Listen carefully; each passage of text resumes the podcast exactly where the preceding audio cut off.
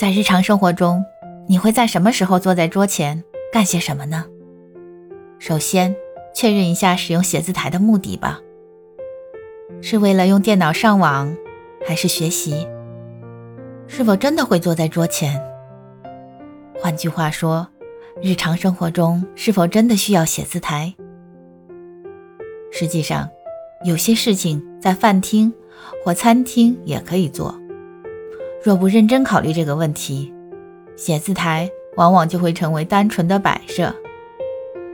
没有必要的话，就无需购置；若已经购置，就应该充分加以利用。布置写字台时，要注意空间的延展性，桌面要保持和整个房间协调一致，使用有统一感的文具，精心打造写字台的氛围。长时间坐在桌前的人，桌子应该置于房间里舒适、光线充足的地方。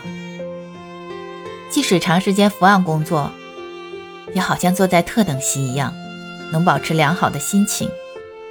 为了决定写字台的位置，你可以想象自己是飞机上的驾驶员，是否能方便地拿取物品，像钢笔、笔记本、字典、计算器等文具。想用的时候是否马上能拿到手？用完后很轻松地放回原位。能保持写字台干净整齐的人，在工作时也会很有条理。住宅往往被划分为吃饭、睡觉的生活空间和休息、工作的办公空间，特别是在家工作的人，或者从事手工艺制作的人，生活空间之外还需要其他场所。在这个问题上，最重要的要烘托出一种能让人专心致志的环境。